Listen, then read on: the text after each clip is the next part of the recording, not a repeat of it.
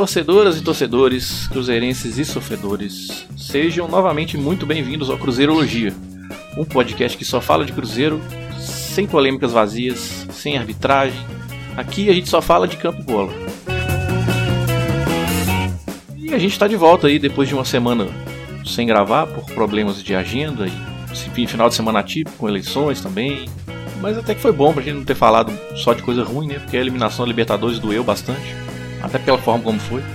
É, mas hoje nós vamos falar aqui sobre a final da Copa do Brasil, tanto o primeiro jogo que já aconteceu, como o segundo que vai acontecer agora na quarta-feira, dia 17. E para esse episódio 27, eu tô aqui com o Iron Luiz. E aí, Iron, beleza, cara? Fala, Cândia.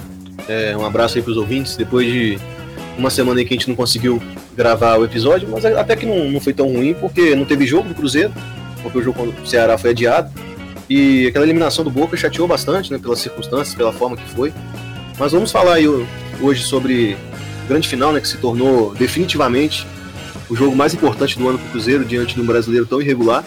Agora todas as nossas fichas estão na Copa do Brasil, podemos se tornar o maior campeão do torneio e garantir uma premiação que vai salvar não só o ano, como o planejamento para a próxima temporada, né, que passa muito por isso também. E vamos aí falar o que se espera, temos uma vantagem boa, eu, vejo, eu vi muita gente é, meio que lamentando hoje no Twitter como se você fazer um a 0 no primeiro jogo fosse ruim, né? Fosse um resultado ruim. Temos uma boa vantagem, vamos agora administrar e chegar lá em São Paulo com boas condições. O Cruzeiro ainda não perdeu fora de casa na, na Copa do Brasil, pelo contrário, ganhou todos os seus jogos. Então vamos com tudo lá. A gente tem muita chance de ser campeão. É, a gente até queria fazer, gravar na semana passada uma projeçãozinha desse primeiro jogo, né? A gente até tentou arrumar uns convidados aí, mas infelizmente não deu certo. Mas a gente vai fazer essa previsão aí do segundo jogo. Então, vamos lá.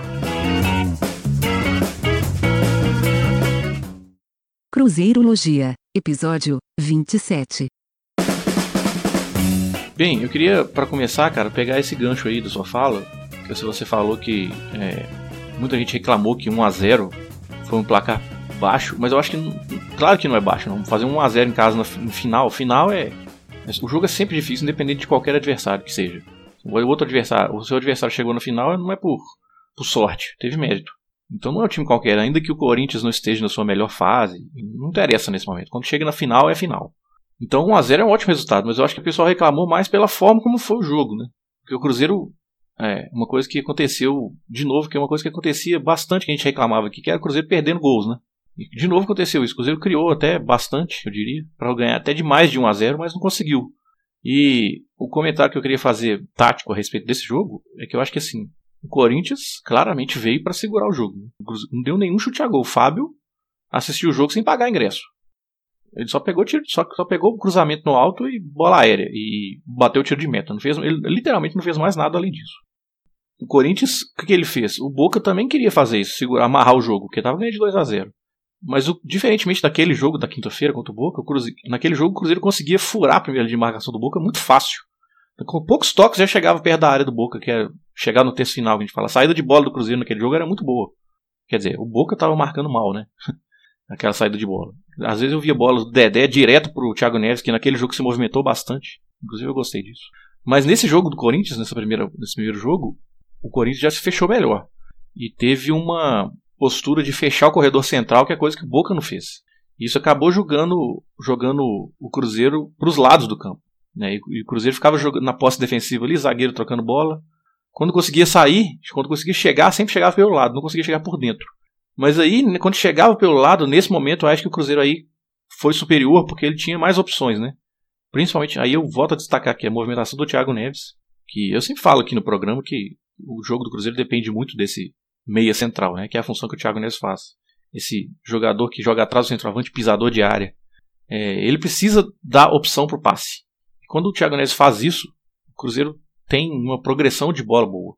Quando o Cruzeiro chegava pelo lado, ele podia tanto ir para o fundo e cruzar, que era, o gol saiu assim, né? Foi o Egídio conseguiu cruzar para o Thiago Neves cabecear. Ou quando o Thiago Neves se aproximava do lado, ele podia receber essa bola e pegar o campo de frente. Ele conseguiu dar dois chutes no gol do Cássio, assim, de fora da área, com liberdade. Quer dizer que quando o Cruzeiro chegava no terço final, o Corinthians afundava demais a última linha. Né? Inclusive o volante afundava muito também. E o Thiago Neves tinha um certo espaço. Aí ele conseguia pegar, ficar de frente e chutar. É, e... Bloco muito baixo do Corinthians, né? Pois é, exatamente. Não, e principalmente quando o Cruzeiro furava a primeira linha, né? Eles jogaram, se não me engano, com o Matheus Vital de um lado e o Romero do outro, é isso? Aí Gabriel e Ralph por dentro, Jadson na frente. Foi, foi o Cleison que Cleison e Romero Cleison, abertos. Cleison e Romero, aí Vital E o Gabriel é, por Vital e dentro. Gabriel por dentro, com o Ralph, Ralph entre as duas linhas e, e o Jadson na frente. Quer dizer, jogaram sem centroavante, com três volantes. Três, é, não, o Matheus Vital não é volante. Mas era um 4-1-4-1, era praticamente um 4-5-1. Na teoria, dois volantes, mas o Matheus Vital com grandes obrigações ali de fechar o centro do campo ali, fechar o funil, né? Exato. quando desbaixava suas linhas. É que essa é a diferença que essa é a diferença que para mim foi quando o jogo contra o Boca, que o, jogo, o Boca apesar de jogar com três no meio também, os três estavam muito afundados. Ali, Agora é curioso que.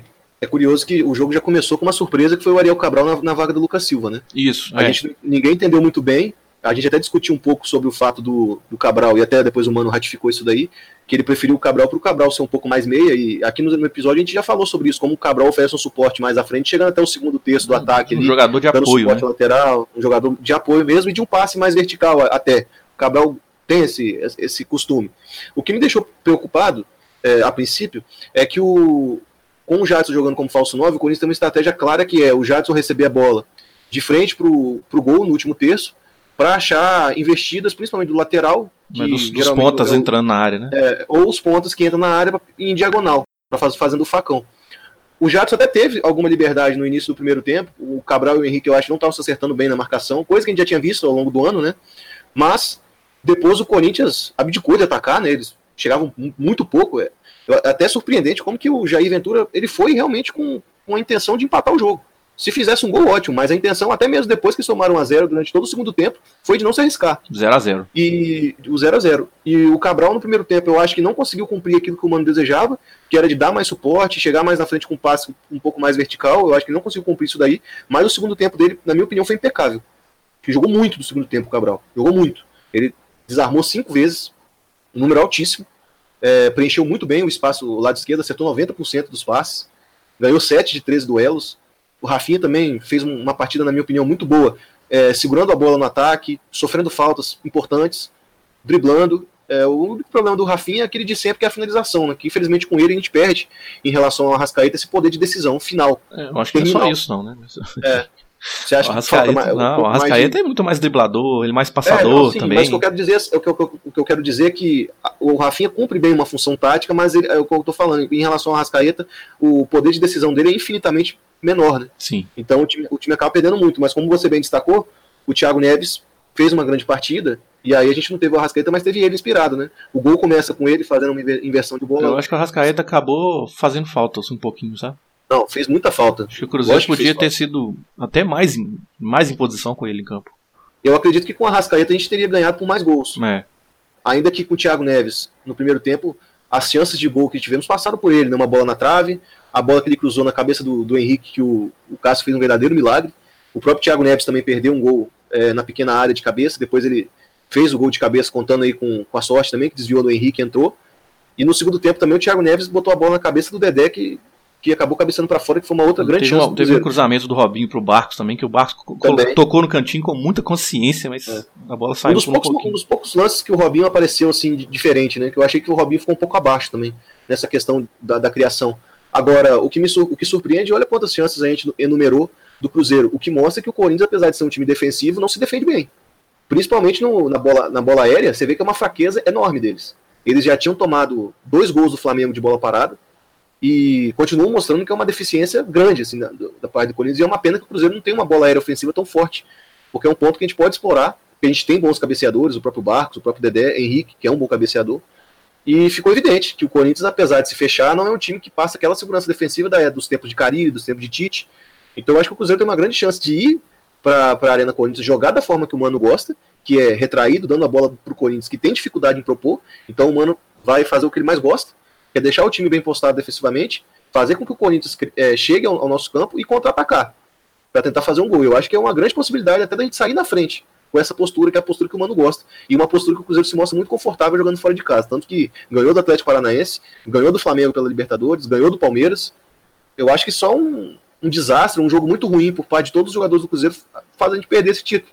Porque como time e trabalho consistente, eu acho que estamos na frente. É, eu acho que se olhar essas questões, né, o tempo de trabalho, consistência do time, Até é curioso dizer isso, mas até na parte ofensiva a gente tá na frente do Corinthians, né? Sim. Mas o Corinthians não deu, um chute certo ao gol. o futebol é jogado, né? Eu, sim, não sei não. Eu prefiro É, não ter, essa, não, ter esse, não ter esse favoritismo nosso na ala, assim, sabe?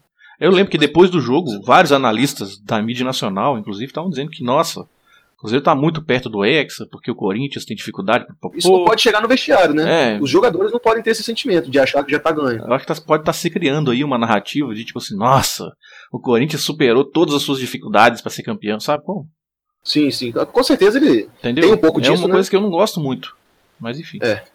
E a gente tem que tomar cuidado também com a questão da arbitragem, porque a gente sabe como, como, como são as coisas, né? É. Mesmo com o VAR, a gente viu que o VAR, Depen- Depois de, de Buenos Aires, a gente viu que, mesmo com o VAR, a gente não fica tranquilo. dependendo mais. de contra quem seja o adversário, né? E, da, e das alianças dele com certas entidades, não adianta muita coisa ter VAR, não. Então a gente tem que ter cuidado aí com a questão da arbitragem, mas olhando time por time e o desempenho, é, é- claro, é até frustrante que o Cruzeiro tenha feito só 1x0, porque teve bola Exato. para fazer mais. Eu acho que a O- o decepção da Samuel- torcida passa por isso, né? É. pela forma como o Cruzeiro jogou, como se impôs diante do Corinthians no primeiro jogo. O Samuel Venâncio até colocou uma estatística interessante no Twitter dele após o jogo, que ele falando que 58 jogos de final antes dessa, é, vitória por dois gols de diferença só aconteceram em 14 oportunidades e em 8 no jogo de ida. Ou seja, é difícil mesmo é? fazer mais de um gol, apesar que a gente teve chances claras ali que, que, que poderiam ter se tornado É. gol, que é um problema já Depois, antigo depois a desse gente time. pode fazer um levantamento de, de quantas vezes o vitória por 1x0 na final foi revertido, né? É. Ou não foi revertido. No nosso caso, é melhor que não seja. Cruzeirologia, episódio 27. Então vamos começar a falar aqui do segundo jogo. E eu tô com os assuntos elencados aqui. Pra gente fazer a ponte entre o primeiro e o segundo jogo, a gente pode falar sobre esse amarelo que é o, Egídio, o segundo amarelo do Egídio, que deixou ele de fora da- do jogo de volta. Eu achei, é a cara. a grande eu vi uma né? pessoa aqui, no, vou até citar o nome dele, deixa eu procurar aqui. Ah, o Gabriel B. É o Bielzinho, ele tá sempre conversando com a gente. Ele fala que, na opinião dele, o amarelo do Egídio foi cavado. Porque. Eu acho que- eu acho que o segundo, realmente porque não é da demais. índole dele, mas acho que ele tentou cavar porque no ano passado ele foi muito criticado no Palmeiras por fazer algo errado em momentos decisivos. Cavado Não, significa que que, não, ele queria ficar fora da final. Eu acho que foi mais de ingenuidade mesmo. Foi muito juninho Até porque, até lance. porque o Egídio faz uma temporada excelente, né? Não tinha por que ele fazer isso. Ele tá no Cruzeiro, ele não tá no Palmeiras mais. Se não me engano, ele fez uma falta no Arauz, não foi? Foi. E Porque o Arauz tinha O- dado um chapéu nele minutos antes, aí ele tentou revidar. foi meio infantil, assim, É, foi meio foi infantil a atitude deles. é. sabendo que estava pendurado, mas às vezes no calor do jogo o jogador acaba fazendo isso mesmo, né? É uma Bom, pena e aí, porque tem, e aí a gente entra na pergunta Não de temos uma reserva. galera aqui, né? O Lucas Oliveira, é, o Gabriel B também, o Brelzinho. É, deixa eu ver quem. Um monte de gente aqui. É, pergunta sobre quem vai jogar na lateral esquerda. Você já falou no Twitter pessoal seu que você improvisaria o Romero naquela posição. né? justamente. É, e aí deixaria o Cabral mesmo? Ou Eu você não teria o voltaria com o Lucas do lado Olha, esquerdo? depois do jogo, depois do jogo de hoje, só um breve comentário sobre o jogo de hoje em relação ao Lucas Silva. É, a gente vai É, falar sobre o jogo do Vasco desse jeito, né? Pon- Pontuando No coisas segundo- aqui e ali. Isso. No segundo gol do Vasco, o Lucas Silva perde no corpo pro Maxi Lopes, correto? Sim. E a gente já vinha citando nos programas anteriores que o Lucas Silva estava é, fraquejando em alguns momentos importantes da- das partidas decisivas. É exatamente assim. nesse- nessa questão, né? De perder bolas. O embate físico. Isso. É, foi assim contra o Palmeiras no Allianz Parque, foi assim contra o Flamengo no Mineirão, Contra o Boca e foi Juniors assim em também Bomboneira. na Argentina. Então, vinha sendo recorrente e a gente falava do nosso temor de uma hora isso acabar gerando gol. E gerou. Contra o Vasco, o segundo gol foi por causa disso. Contra o próprio Santos também, uma tomada de decisão errada do Lucas de tentar sair pelo chão. Quando era o momento dele dar um chutão, porque o time do Santos estava com a marcação mais avançada, É, mas tudo também bem que ali foi uma jogada que desenrolou um pouco É. mais, né? Não foi imediatamente depois da perda de bola, mas. É, mas, sim, ali era, mas ali era pro momento pro chutão, não era pra sim, tentar sair entendi. jogando. Era pra quebrar aquela bola. É, então, assim, eu acho que isso pesou. Eu não acho que só isso tenha pesado na, na avaliação do Mano. Eu acho que ele realmente queria um jogador que fosse um pouco mais meia pro jogo contra o Corinthians, porque ele sabia que o Corinthians ia vir muito defensivo. Mas essa questão física do, do Lucas eu acho que acabou pesando na, na decisão. E o Mano tem confiança no Cabral, né? Apesar do Cabral não fazer um ano espetacular ao lado do Henrique, ele é um jogador de confiança do Mano. É, e ele porque- jogou muito bem a final. Até, até voltando um pouquinho no primeiro jogo, é, eu acho que o Mano colocou o Cabral muito por causa dessa leitura que ele tinha de que ele sabia que o Corinthians ia ficar fechado. É, Porque o e Cabral a gente sabe que ele tem, ele tem pouca dinâmica, né? Assim, um eufemismo para não dizer que ele é lento. Ele, ele, ele se posiciona bem, mas ele não tem recuperação de bola rápida. Não é tão né? intenso, né? Então quando ele, quando ele é driblado ou quando ele é, tenta dar o bote e, e erra, aí ele já praticamente saiu da jogada, porque ele não consegue recuperar rápido. Mas eu acho que o Mano fez a leitura de que tipo o Corinthians não ia fazer isso, né? Não ia ficar com a bola propondo, sabe? E, e, Justamente. e aí ele falou, ah, vou arriscar o Cabral aqui, porque eu sei que ele não recupera bem, mas ele dá um passe melhor. E acabou funcionando no segundo tempo, o negócio, você falou. Pra esse jogo, de segundo jogo, talvez não seja assim, né? Porque o Corinthians, hum, ainda que o Corinthians não saiba propor jogo, não tenha qualidade, tanta qualidade assim na frente pra pô, fazer esse tipo de jogo, mas vai jogar em casa, precisando pelo menos fazer um gol pra levar pra pênaltis, empurrado pela torcida. Eu acho que o jogo vai ser um pouquinho diferente. O Cruzeiro não vai ficar com a bola. Né? O Corinthians não vai se fechar no 4-5-1, como fechou, como fez no Mineirão. Então, eu o acho jogo, que né? pode ser que o Cabral não seja uma boa nessa situação, entendeu? Levando em conta essas, essas questões. O que, que você acha? Sim, eu, eu concordo, até porque com a torcida do lado, eles vão ter que atacar, né? É, a, a questão é quem colocar. Se você colocar o Romero na lateral esquerda, que você vai colocar quem? Mas eu iria com. Acho que. um- Bom, Porque eu o Lucas Silva, Cabral a gente acabou de falar Eu colocaria aqui. o Romero na esquerda. Então, aí você colocaria o Lucas Silva? E foi como eu falei, depois É, desse é. jogo contra o Vasco, eu acho que É. ratificou ali a escolha do Mano, né? De, de continuar com o Cabral. É um jogador mais experiente, que, bem ou mal, com toda a sua né, falta de intensidade ali, agressividade, foi o que mais desarmou pelo Cruzeiro, com cinco desarmes no último jogo contra É, o o Corinthians. Corinthians deve ter o Douglas de volta, né? Nessa, nesse É, setor, no meio campo, isso. por dentro. Então, já vai ser uma, uma dificuldade a mais aí. É, então eu acho que manter essa base de, de time e vamos ver o que, o que vai dar. Porque Quem eu não, joga- não iria com, com o Marcelo Hermes de jeito nenhum. Pois é. Bom, a gente pode discutir isso depois. É, não é que eu iria, mas é porque eu acho que o Mano vai com ele. Mas enfim, É, o, Mano, o Mano segurou o Romero e, e o Hermes em, em Belo Horizonte e não É, levou eles pro provavelmente pro porque ele tá na né? dúvida ainda, né? Exatamente. E o, Hermes, ah, o Globo Esporte até fez matéria com o Hermes já, perguntando pra ele sobre a ansiedade de jogar, enfim. É porque ele é substituto natural, né? É, o problema é confiar nele. É, o problema é que a última temporada dele tá tá muito ruim. A última atuação do Hermes contra o Palmeiras ele tá muito fresco na É. minha memória, né? Aquele, Falhou- aquele do terceiro Falhou gol, né? tempo de bola, depois cometeu pênalti, É, assim, tudo em é. sequência, não, não apoia. E ele jogando ali contra o Corinthians, que ele vai duelar contra o Fagner e o Romero, me É, então, é isso que, isso que eu ia perguntar. Aquele, no que- daquele lado ali, joga o Romero e o Fagner, né? No primeiro Sim. jogo, o Fagner tava voltando de contusão, então ele tava meio sem Tava ritmo, ele não conseguiu fazer muita coisa. Mas nesse jogo agora, já vai estar um pouquinho mais condicionado, ainda que seja o segundo. Eu não sei se ele jogou no fim de semana. Não, não jogou. Ah, então, ainda que seja o segundo jogo pós-lesão, já vai estar um pouco mais condicionado. Então vai ser. E vai jogar em casa, né? Tem essa questão. Quem jogou, quem jogou foi o Léo Santos, que é zagueiro, jogou improvisado, e ele saiu, ele saiu do jogo contra o Santos, é, porque ele sentiu um pouco a coxa, mas ele disse que não é problema pro jogo da final. Mas ainda assim ele não saiu 100%. A zaga do Corinthians é Léo Santos e Henrique. É Léo Santos e Henrique, o Léo Santos é o melhor zagueiro deles, né, um garoto. Uhum. E ele saiu sentindo uma lesão na coxa, mas ele garante que tá bem pro jogo, de qualquer forma. Pode ser que entre aí meio baleado, né, no sacrifício. Bom, e aí, continuando a falar sobre esse lado esquerdo do Cruzeiro. É, um mano parece que já se decidiu que, mesmo que o Arrascaeta chegue a tempo, ele não vai começar jogando, né? Não. Ele vai pro banco, parece. E, e é o setor do Arrascaeta, né? Onde o Fagner está.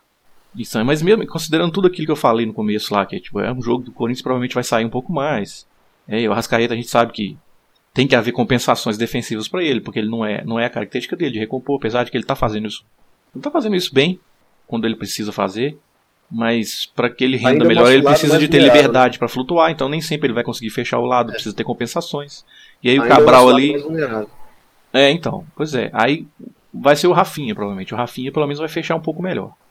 Mas inclusive, não seria chamar o a Fagner já vir viu- também? Inclusive, quando o Arrascaeta joga, a gente já viu o Barcos fechando por ali quando ele sobe, né? Sim, exatamente. Porque tem que ter a compensação, né? O Arrascaeta vai lá pra dentro É. do campo, e aí quando a bola chega pelo lado direito do time adversário, que é o esquerdo do Cruzeiro, tem que vir alguém fechar aqui. Às vezes vem o Lucas Silva, às vezes vem o Cabral, né? Que, que dependendo de quem estiver jogando. Mas você não acha que colocar o Rafinha seria chamar o Fagner demais, não? Pra- se- se- entendeu o que eu tô perguntando? Se tiver o Arrascaeta ali, o, o- é, tudo bem que ele não vai jogar, né? Mas colocar o Arrascaeta para o Fagner ficar um pouco mais preocupado também, né? Porque senão. É, seria. Mas a questão é que acho que vai depender muito também da condição física do Arrascaeta, né? Porque o Tabares fez a gentileza de convocá-lo e não utilizá-lo contra a Coreia do Sul. É, que é, no banco eu até 90 falei isso no. Twitter, que é um sinal de que talvez ele jogue os 90 contra, É. o, o- contra o Japão, Aí, né? como, como parece que o Tabares está né, nessa ânsia de nos prejudicar, talvez É. ele deixe o Arrascaeta os 90 minutos, mas os acréscimos ainda põe ele para dar umas 10 voltas no campo depois É, do jogo, né? Duvido nada. Pra ele chegar aqui pregado. Se ele jogar o, o próximo amistoso, com- que eu nem sei contra quem é, eu espero que o Uruguai perca.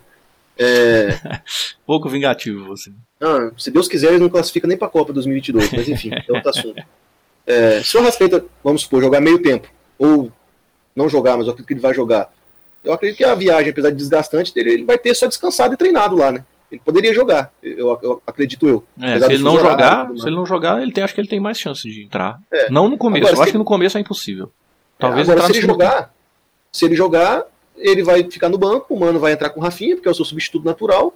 E uma estratégia que o Mano pode fazer, como a gente já viu o Mano fazendo algumas vezes é, estratégias é, de jogo. É, botar o Thiago Neves ali, né? Botar o Thiago Neves e de repente espetar o Rafinha nas costas do Fagner, para o Fagner não conseguir subir tanto. O Cruzeiro não, ou então fazer aquela, aquela, o que ele fez no segundo tempo contra o Boca e também que ele fez, acho que no primeiro tempo de algum jogo que eu não lembro qual é agora.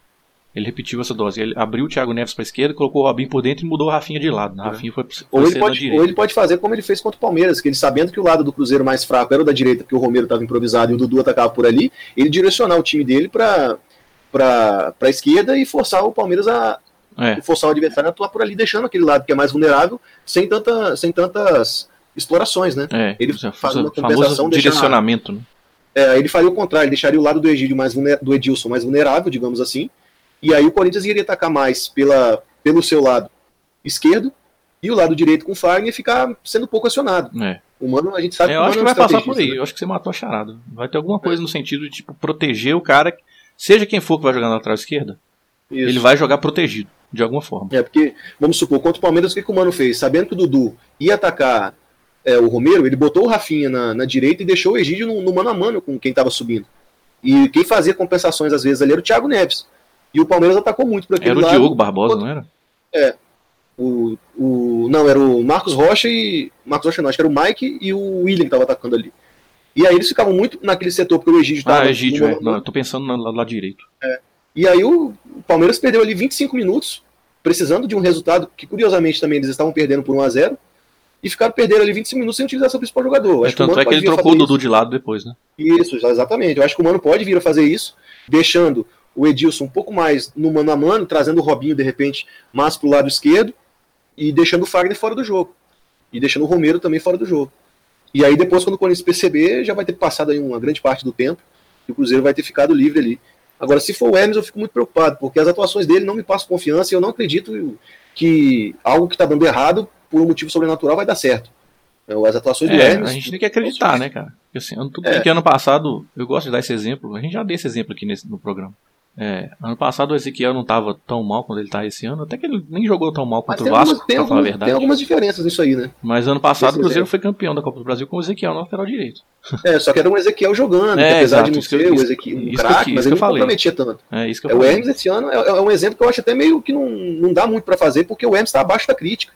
Você lembra do jogo contra o Fluminense? Nós jogamos com os titulares e o Hermes jogou? Com dois minutos lembro, de jogo ele tomou lembro. um amarelo. Ele tomou um amarelo com dois minutos de jogo e saiu no intervalo. Eu cheguei a falar isso no nosso episódio, pós-pós daquele jogo, que eu queria ver o Hermes jogando no time principal é, e ele não jogou, é tipo, continuou jogando igual. Então. É, aí teve que entrar o Egídio. É porque eu sempre falo jogo. que o, o coletivo, o, o, desempenho do coletivo acaba afetando o desempenho individual. E o Hermes jogando no time principal, aí podia talvez jogar um pouco melhor, mas não aconteceu. É, ali, ali ele ratificou que o seu é, desempenho estava é. além do, do coletivo, né? É. é uma fase técnica realmente grave. Agora, é, pelo jogo, voltando a algumas pinceladas do jogo contra o Vasco, o Patrick Bray, eu acho que até atuou relativamente bem no jogo contra o Vasco. Defensivamente, né, também. É, defensivamente Porque principalmente. O Mano chegou a falar que chegou a falar que ele, o Bray era muito ofensivo e estava precisando é. melhorar. Até que defensivamente contra o Vasco ele não foi tão mal, não. Ah, vai falar do primeiro gol do Vasco, é. A, a falta de entrosamento, né, que ele muito tempo sem jogar. Mesmo assim, ele não fez uma atuação que comprometeu, é verdade. É, o primeiro ele, gol, ele né? falhou ali no, no, primeiro gol que ele demorou a acompanhar o Pikachu, mas isso também vem pela falta de ritmo de jogo, pela falta de sequência. É, que é o reflexo ali do porta-luz ali reflexo, foi, foi, lento, né? Tudo isso, tudo isso entra nessa hora, né? Então, até pela pouca idade dele também, mostrou que ele não está pronto ainda para ser esse cara, jogar a final na Arena Corinthians com a torcida em cima, é, seria um risco enorme ele de queimar o jogador. O Hermes também eu não colocaria em hipótese alguma, o Romero é um. Eu também acho que, apesar de eu ir com ele, também é um risco, porque o Romero é destro.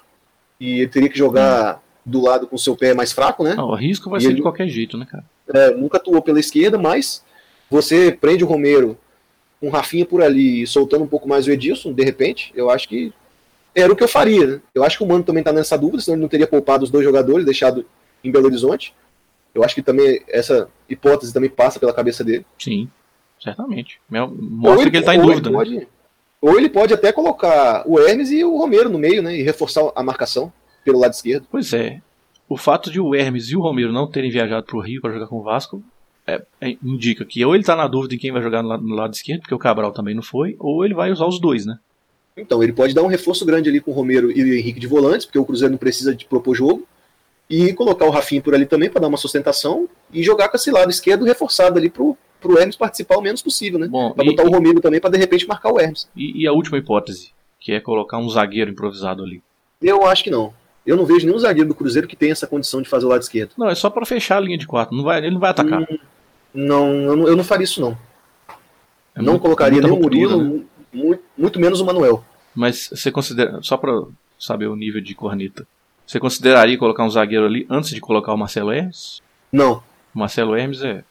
Aí, aí eu, eu preferia colocar o Hermes. Entre zagueiro e o Hermes é melhor colocar o É. Hermes. Até porque as atuações do Manuel como zagueiro também deixa a Não, desejar Manuel nessa não. Se fosse jogar, seria jogar o, seria colocar o Murilo ali, por O, exemplo. pró- o próprio Murilo, é engraçado que parece que a torcida pegou birra do Murilo, né? Porque eu percebo nas redes sociais, principalmente, muitas críticas ao Murilo quase que constantemente. Ah, mesmo as últimas atuações jogos dele não foram não realmente muito boas. Mas também não foi um desastre. É, eu acho não, que o Manuel, não. por exemplo, esteve pior do que ele. E É, mas o Manuel eu não acho é que muito o criticado. É, mas só que o Murilo também vem sendo criticado no mesmo nível sem fazer partidas tão ruins como a do Manuel, pelo menos na minha opinião.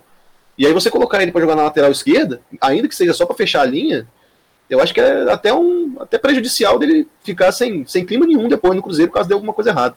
Por isso que eu não colocaria ele. É, e o Ainda resto do assim, time não muda não, né? O resto do time é de sempre. é, do Dedé e é Léo. Edilson, Bom, Henrique, que Robinho, na- Thiago Neves e Barcos.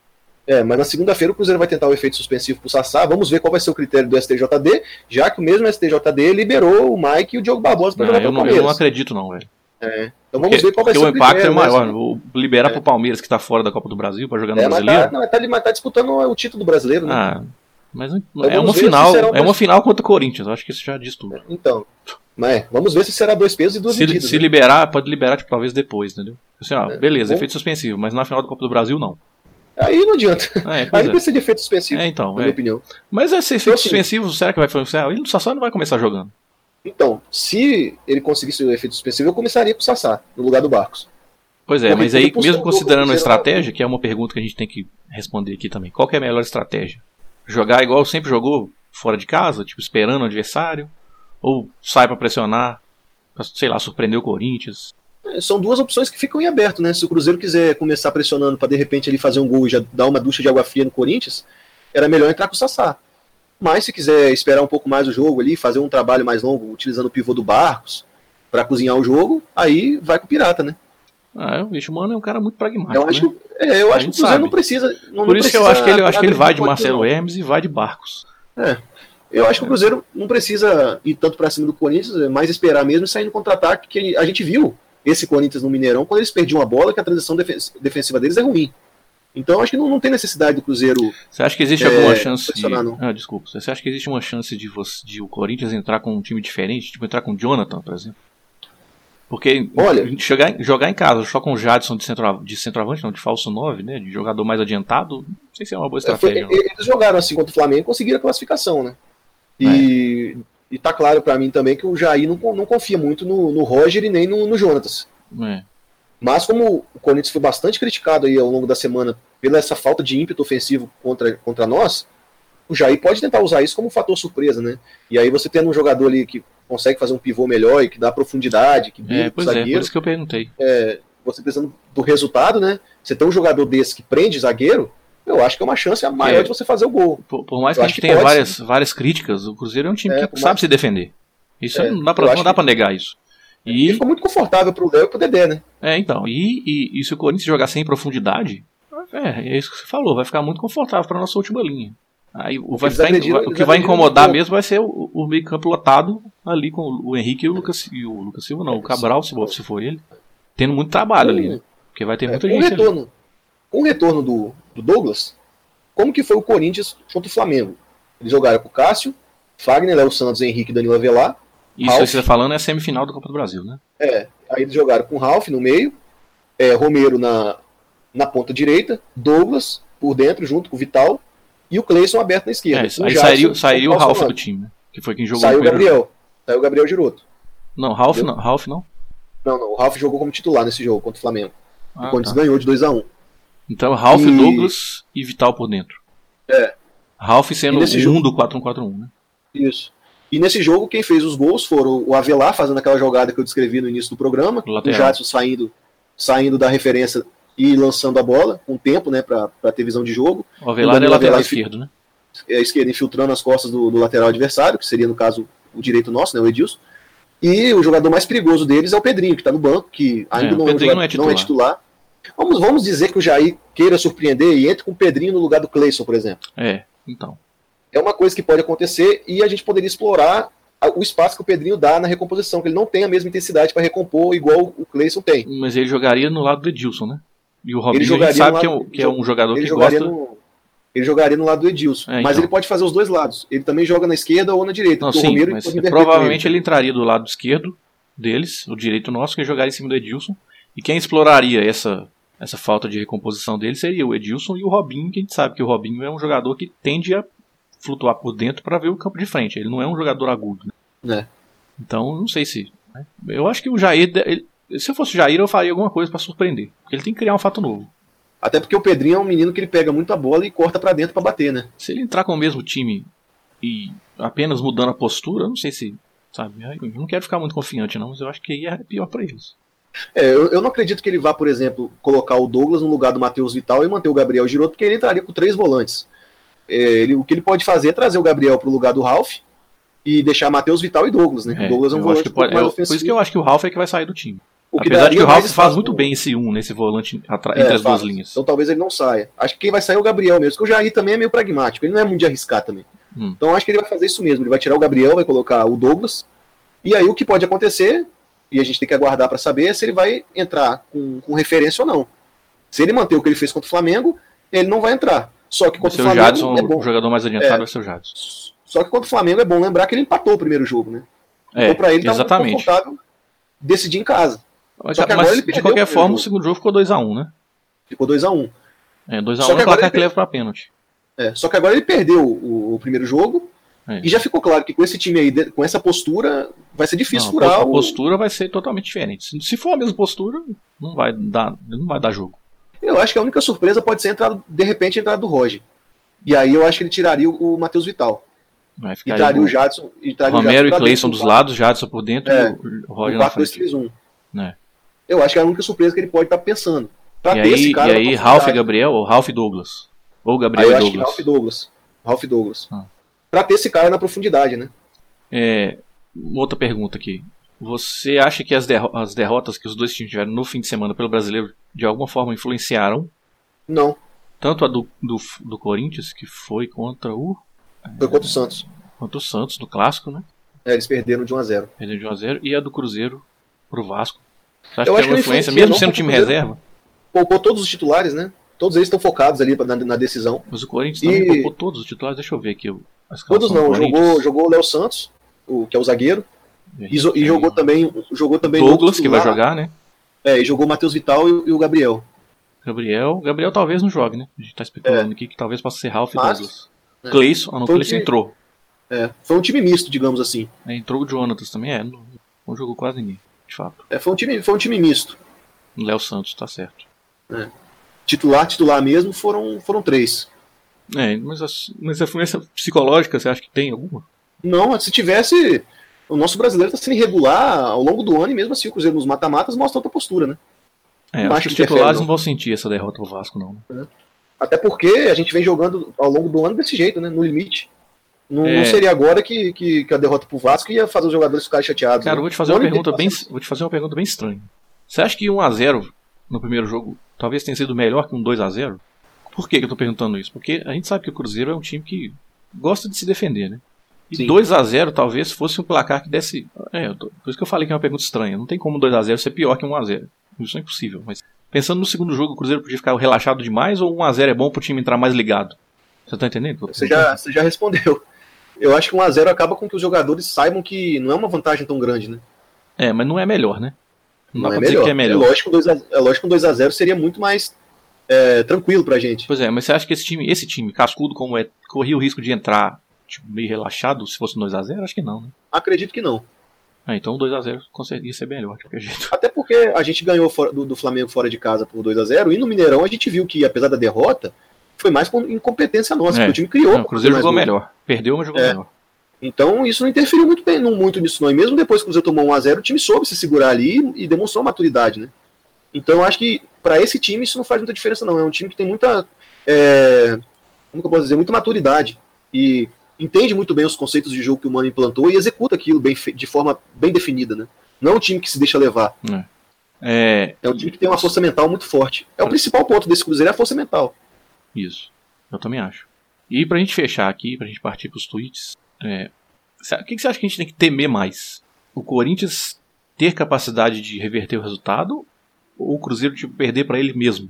O Cruzeiro perder para ele mesmo. É, no sentido de tipo ficar ali com, até os 40 do segundo tempo segurando o 0x0 e toma um gol e vai pra pênalti, sabe? Uma coisa desse De, tipo. ab- de abdicar, por exemplo, de abdicar de Abdicar jogar. de jogar, exatamente.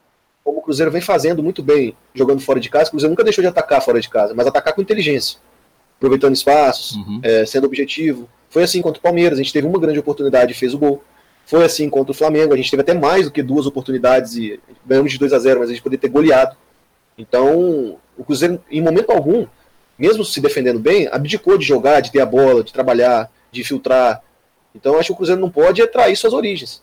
É entrar no jogo é, desinteressado em atacar, deixar o Corinthians ganhar nosso campo com muita facilidade, dar espaços. Porque quando o adversário fica rodeando muito a nossa área, uma hora ali num bate-rebate, uma bola desviada, uma casquinha, a bola entra. É, E aí, jogando, jogando em casa, o Corinthians vai, inflamar e vai pra cima. O, o meu por mais- receio, o meu receio é tipo chegar perto do final do jogo e o Cruzeiro tiver em vantagem no placar agregado por um gol, Sim. sabe? E aí vai. O que- a o gente sabe que chega uma hora que não tem tática, né? Chega uma hora que é coração O mesmo. meu medo, eu vou falar pra você qual é o meu medo. O meu medo é o Cruzeiro desperdiçar grandes chances, como vem desperdiçando, e aí chegar ali aos 30, 35 do segundo tempo, tá 0 a 0 e aí o- já não- aí como você falou, já não tem tática mais. É, é mais no coração e o Corinthians faz um É. gol ali na na bacia das almas e vai pra pênalti. né? Isso. Um exemplo claro é o do jogo contra o Santos, que o Cruzeiro Sim. na Copa do Brasil jogando no Mineirão, a gente tomou a virada, O depois gol de do Bruno Henrique de melhor. cabeça foi depois dos final- 40. No finalzinho, já nos acréscimos, o Bruno Henrique fez gol da virada e levou pros pênaltis. Meu medo é esse, é o Cruzeiro perder, e aí que entra naquilo que a gente falou de perder pra ele mesmo. É, vamos esperar que vai acontecer o o melhor, né? Eu acho o humano, eu acho que se eu fosse humano, e eu não sou humano, porque o humano entende muito mais de futebol do que eu, eu acho que o humano tá tinha que trabalhar bem a, a bola parada, porque é um ponto fraco desse Corinthians Sim. do Jair Ventura. É, o Henrique e o Dedé quase fizeram. O Henrique, o Dedé e o Então. Barcos quase fizeram gols. É, o Henrique, o, De- o Barcos com a bola rolando, o Henrique e o Dedé com a bola parada, né? Já, já sinalizaram ali um. E o Henrique só não Quase. fez o gol porque o, o Cássio foi uma E defesa monstruosa. Na, na, na é própria arena, na própria Arena Corinthians, no amistoso que a gente fez no meio de intertemporada, o Cruzeiro ganhou com o time titular, né? Ficou 2 a 1 no primeiro tempo e depois com os reservas eles empataram, mas a gente ganhou de 2 a 1 lá. Um gol de cabeça do Henrique de escanteio. É. Então, desde aquela época, já é uma jogada que o Corinthians tem dificuldade. Então, é uma coisa para o Cruzeiro aproveitar. Porque tem bons O cabeceadores. Dedé tá procurando esse gol, né? Há muito tempo já. Ele Podia chegou ser- a marcar podia o ser Botafogo, agora. né? Depois nunca mais. Ah, e uma última pergunta. Você levaria o Fred pro banco? Sim, porque podem 12, né? Não tem E- por que não certo, levar. mas isso é, Não, não tem por que não levar, realmente. Levar pro branco, ok. Realmente essa foi uma pergunta inócua, mas usá-lo. Daí depende da circunstância da partida. né? É, exatamente. Até Se o estiver gente- em a gente- vantagem, ele não vai colocar a gente pra. Até porque a gente pra viu atacar. ali contra o Palmeiras e o Vasco, o Fred não tá ainda, né? É, naquela- mas contra o Palmeiras, contra o Vasco foram times, né? O Fred, pra ele, eu acho que pra ele jogar bem, ele precisa ter atrás dele o Arrascaeta, o Thiago Neves e o Robinho. Eu já falei isso aqui no programa anterior. Eu acho que o, o Fred é o D'Artagnan desses três mosqueteiros. Eu acho que, infelizmente, esse ano a gente não viu isso. Eu acho que no comecinho do ano a gente tava vendo um vislumbre disso. Mas eu acho que ele é o centroavante ideal pra jogar com esse trio. Vamos, ser otimistas aqui por um momento vamos supor que o Cruzeiro tá ganhando de 1 a 0 35 do segundo tempo. Barcos cansou. É uma forma de premiar o Fred por todo o sacrifício que ele passou ao longo da temporada com uma lesão grave. É, Aí independente ele de como no o jogo jogo, se o jogo estiver tranquilo, né? É, coloca ele no jogo para ele sentir ali a adrenalina de os minutos finais ali podendo já com, a mão na taça. E como é o último jogador do, da linha de frente, não ia É. mudar tanto assim a, A gente A assiste futebol há tanto tempo, a gente sabe que o Mano vai. Se o Mano estiver vencendo campeão, ele vai guardar uma substituição pra fazer os 45 do segundo tempo. Só pra 40, atrasar mais o 45. jogo. Não, 45 mesmo. O cara vai entrar só pra É. atrasar o jogo. só para cozinhar mesmo o jogo. É, pois é. Então, de repente, assim, um prêmio para ele, né? Depois de tudo que ele passou na temporada, Hum. que foi muito prejudicado pelaquela lesão grave que ele teve, né? Esse é um cenário bem otimista, né? Tomara que aconteça. É. Não, sendo, sendo bem otimista mesmo, assim, nessa situação, vamos botar aí o Cruzeiro. Porque, falando sinceramente, se o Cruzeiro jogar a bola que vem jogando no É, não. Se, se os dois times jogarem. ganha lá. É, se os dois times jogarem a 100%, o Cruzeiro é campeão. O Cruzeiro jogar a bola que ele vem jogando no- nos, ma- nos mata-matas, nas Copas, que foi a prioridade do ano, a gente ganha lá.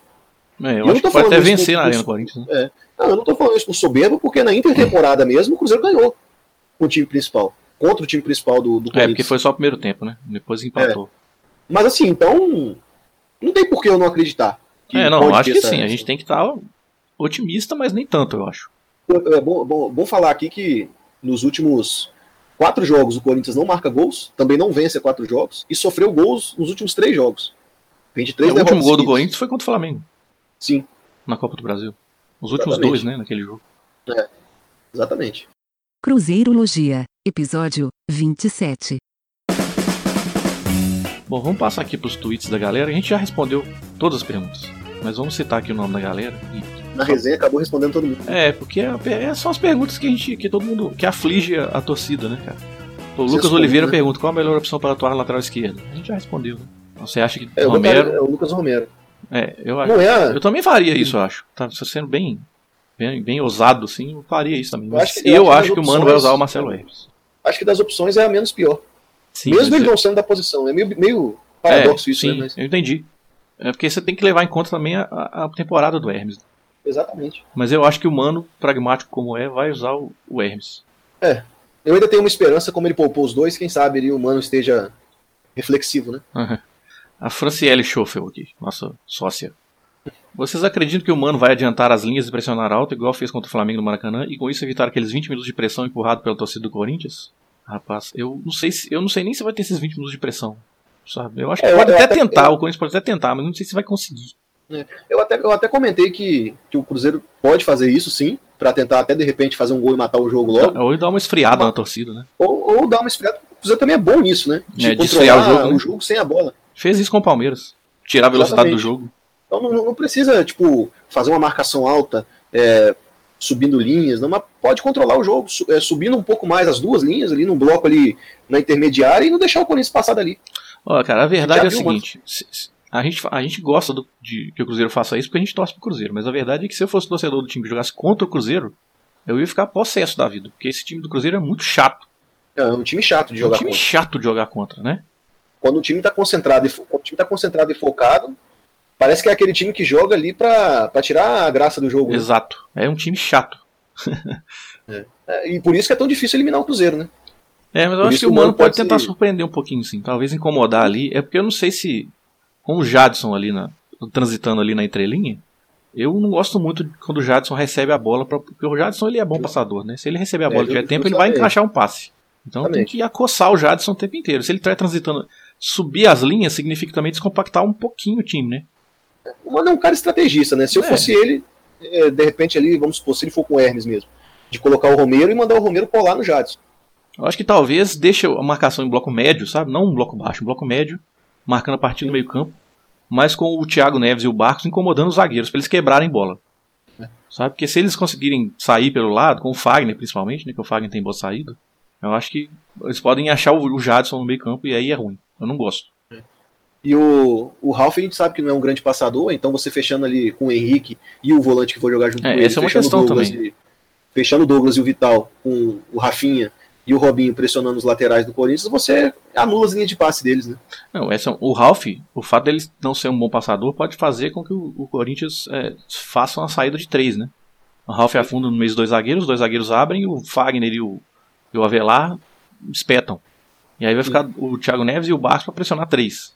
E talvez com isso já aí opte por um centroavante exatamente para ganhar essa bola alta, né? Isso, pois é. É uma surpresa que pode acontecer, vamos aguardar. Mas eu acho que o Mano, é, a gente tem muitas críticas até ao estilo de jogo dele, né? E não é errado, mas a gente não gosta muito do estilo. Mas ele, bom estrategista ele é. Então isso a gente não pode negar. Então com certeza ele vai pensar em todas essas possibilidades. É, eu vi, eu vi é, traços dessa estratégia em cada jogo dessa, da Copa do Brasil e da Sim. própria Libertadores. Eu acho que o único jogo que o Mano realmente não conseguiu pôr em prática o que ele pensou foi contra o Boca e a gente sabe por quê, né? em Buenos Aires, né? O, o Marcel Cacau. Qual a postura que vocês acham que o Cruzeiro deve adotar? É, a gente acabou de responder. Acabou de falar, né? É, o Marcos Fábio. Essa pergunta é boa para você, o Marcos Fábio. Já pensando em 2019, Kaká, Patrick Bray, Ederson, David, Popov, vocês acham que esses jovens podem ser fundamentais para a reformulação desse elenco experiente? E quais outros a mais? Esse tweet gerou uma conversa entre dois ouvintes nossos aqui. É o Marcos Fábio e o Biel Nascimento. O Biel Nascimento respondeu: Eu acho que sim, mas a torcida vai ter que exercer a paciência, coisa que não é fácil. A pergunta é: estamos dispostos a ter um 2019 sem títulos? Aí ele fala: se for para Libertadores de novo, tempo de adaptação, tem que ver se o Mano vai ser o mesmo técnico, enfim. O que que, qual... vai, de, vai depender do planejamento da diretoria, né? É. Que a gente já viu que eles são, eles têm uma postura megalomaníaca, né?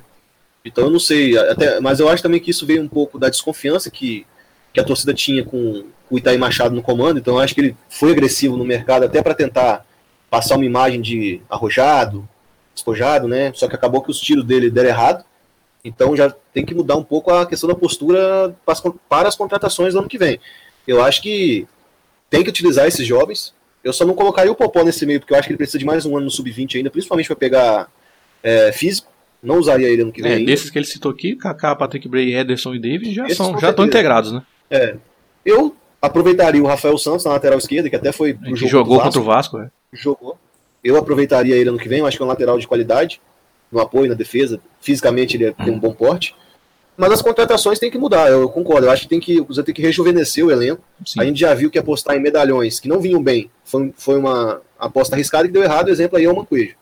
O Bruno Silva, a gente já até falou em episódios anteriores, foi um bom nome. Acho que poucas pessoas criticaram a contratação do Bruno Silva, porque ele fez uma grande temporada no Botafogo, mas faltou pegar o histórico do jogador. É. que foi a primeira grande temporada dele já com 31 anos de idade.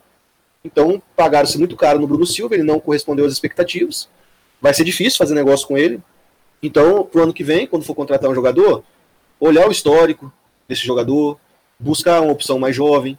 Eu acho que o Cruzeiro precisa de um substituto pro, pro. Não diria nem substituto, mas um cara para revezar com o Edilson, que a gente viu que ele não, não pode contar com ele todos os jogos, né? Uhum. E aí buscar um lateral mais jovem, uma capacidade de render algo futuro, né, de, em termos de venda e tudo mais, e fazer isso aos poucos. E sobre conquistar título ou não, acho que isso é relativo. Nada, nada garantia também que a gente ganha. E nada garante que a gente vai ganhar título esse ano. A gente pode perder a Copa do Brasil. E terminar o ano só com o estadual, que é muito pouco. É. Mas. Sei que é a importância de ganhar a Copa do Brasil, até pela premiação, para poder até é, compensar esse, investi esse, investimento, investimento, que foi feito. feito eu, eu, acho que a expectativa varia de acordo com o investimento. Sim. Por que, que o Palmeiras eles cobram o título todo ano? Porque eles gastam tubos todo uhum. ano para montar um, elencos que é quase que uma obrigação você ganhar um título por ano. O Cruzeiro esse ano gastou muito para ser campeão. Então, se ganhar a Copa do Brasil, justificou o investimento. Se ano que vem quiserem fazer uma gestão é, mais equilibrada, para equilibrar finanças, para tentar resolver alguns problemas que o Cruzeiro tem, principalmente na FIFA em relação a dívidas, e passar isso para a torcida, tudo bem. Eu acho que o Mano é o cara certo para isso, porque é um técnico que te garante ali o quinto, sexto lugar com times que são organizados, não jogam bonito, mas são organizados. E ele tem contrato até o final do ano que vem. Eu acho que ele não vai, não só sai se ele quiser. Então, vai depender muito do que a diretoria tem em mente. Eu acho que esse assunto vai... é um assunto bastante extenso. A gente pode tratar disso é. no episódio específico até. Dá pra até, até depois de quarta-feira, que convenhamos, é. né? A temporada do Cruzeiro vai acabar na quarta-feira. Exatamente. Ah, tem que fazer os 45, mas eu não tenho nenhuma dúvida de que o Cruzeiro vai fazer os 45. Não, isso aí depois da Copa do Brasil a gente faz. É, é. E esse ano também eu acho que até com menos pontos você vai se salvar. Eu acho é, que de tem muito time abaixo do Cruzeiro que tá, né? É. E o Brielzinho também já perguntou, eu até citei o nome dele já. Provavelmente vocês não respondido ou falado sobre, mas o Romero seria mesmo a melhor opção, o Lucas Silva, outro jogador é, improvisado já, além dos dois.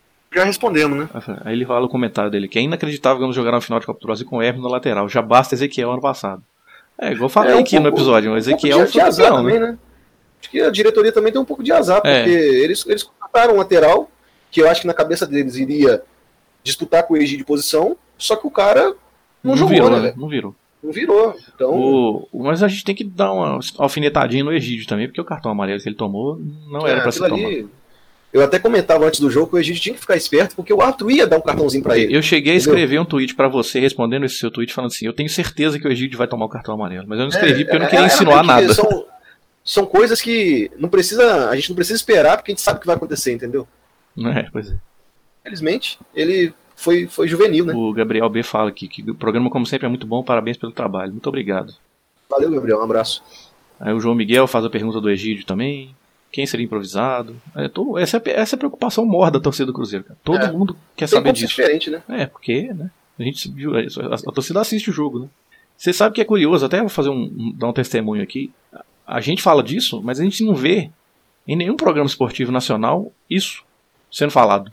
Isso para mim é a prova cabal de que os caras, eles uh, não vou dizer nenhum, não assistem jogo do Cruzeiro, né? Não, eu não vou dizer nenhum programa nacional porque eu não assisto todos. A verdade é que, né, eu, eu posso estar cometendo uma, uma, uma injustiça Vamos ser sincero que eles não assistem jogo do É Cruzeiro. isso que eu ia falar. Eles não assistem jogo deles. Quando eles assistem, eles não assistem com a profundidade que é. um torcedor assiste. É, eles verem no máximo os melhores momentos, entendeu? E aí poucas pessoas citaram essa questão do Egídio fora, o Hermes, é. que é um problema. Acho que na, na, na, cabeça da maioria dos analistas aí, o, é, a substituição é quase que natural. É o Hermes e pronto, né?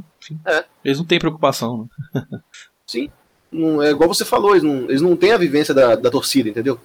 É como se a gente fosse aqui tentar opinar sobre o Flamengo. A gente vai ter uma opinião superficial sobre o Flamengo. Mas quem conhece mesmo os problemas ali da, da equipe é o torcedor. É isso aí, eu acho que a gente terminou aqui. Esses foram os tweets que mandaram.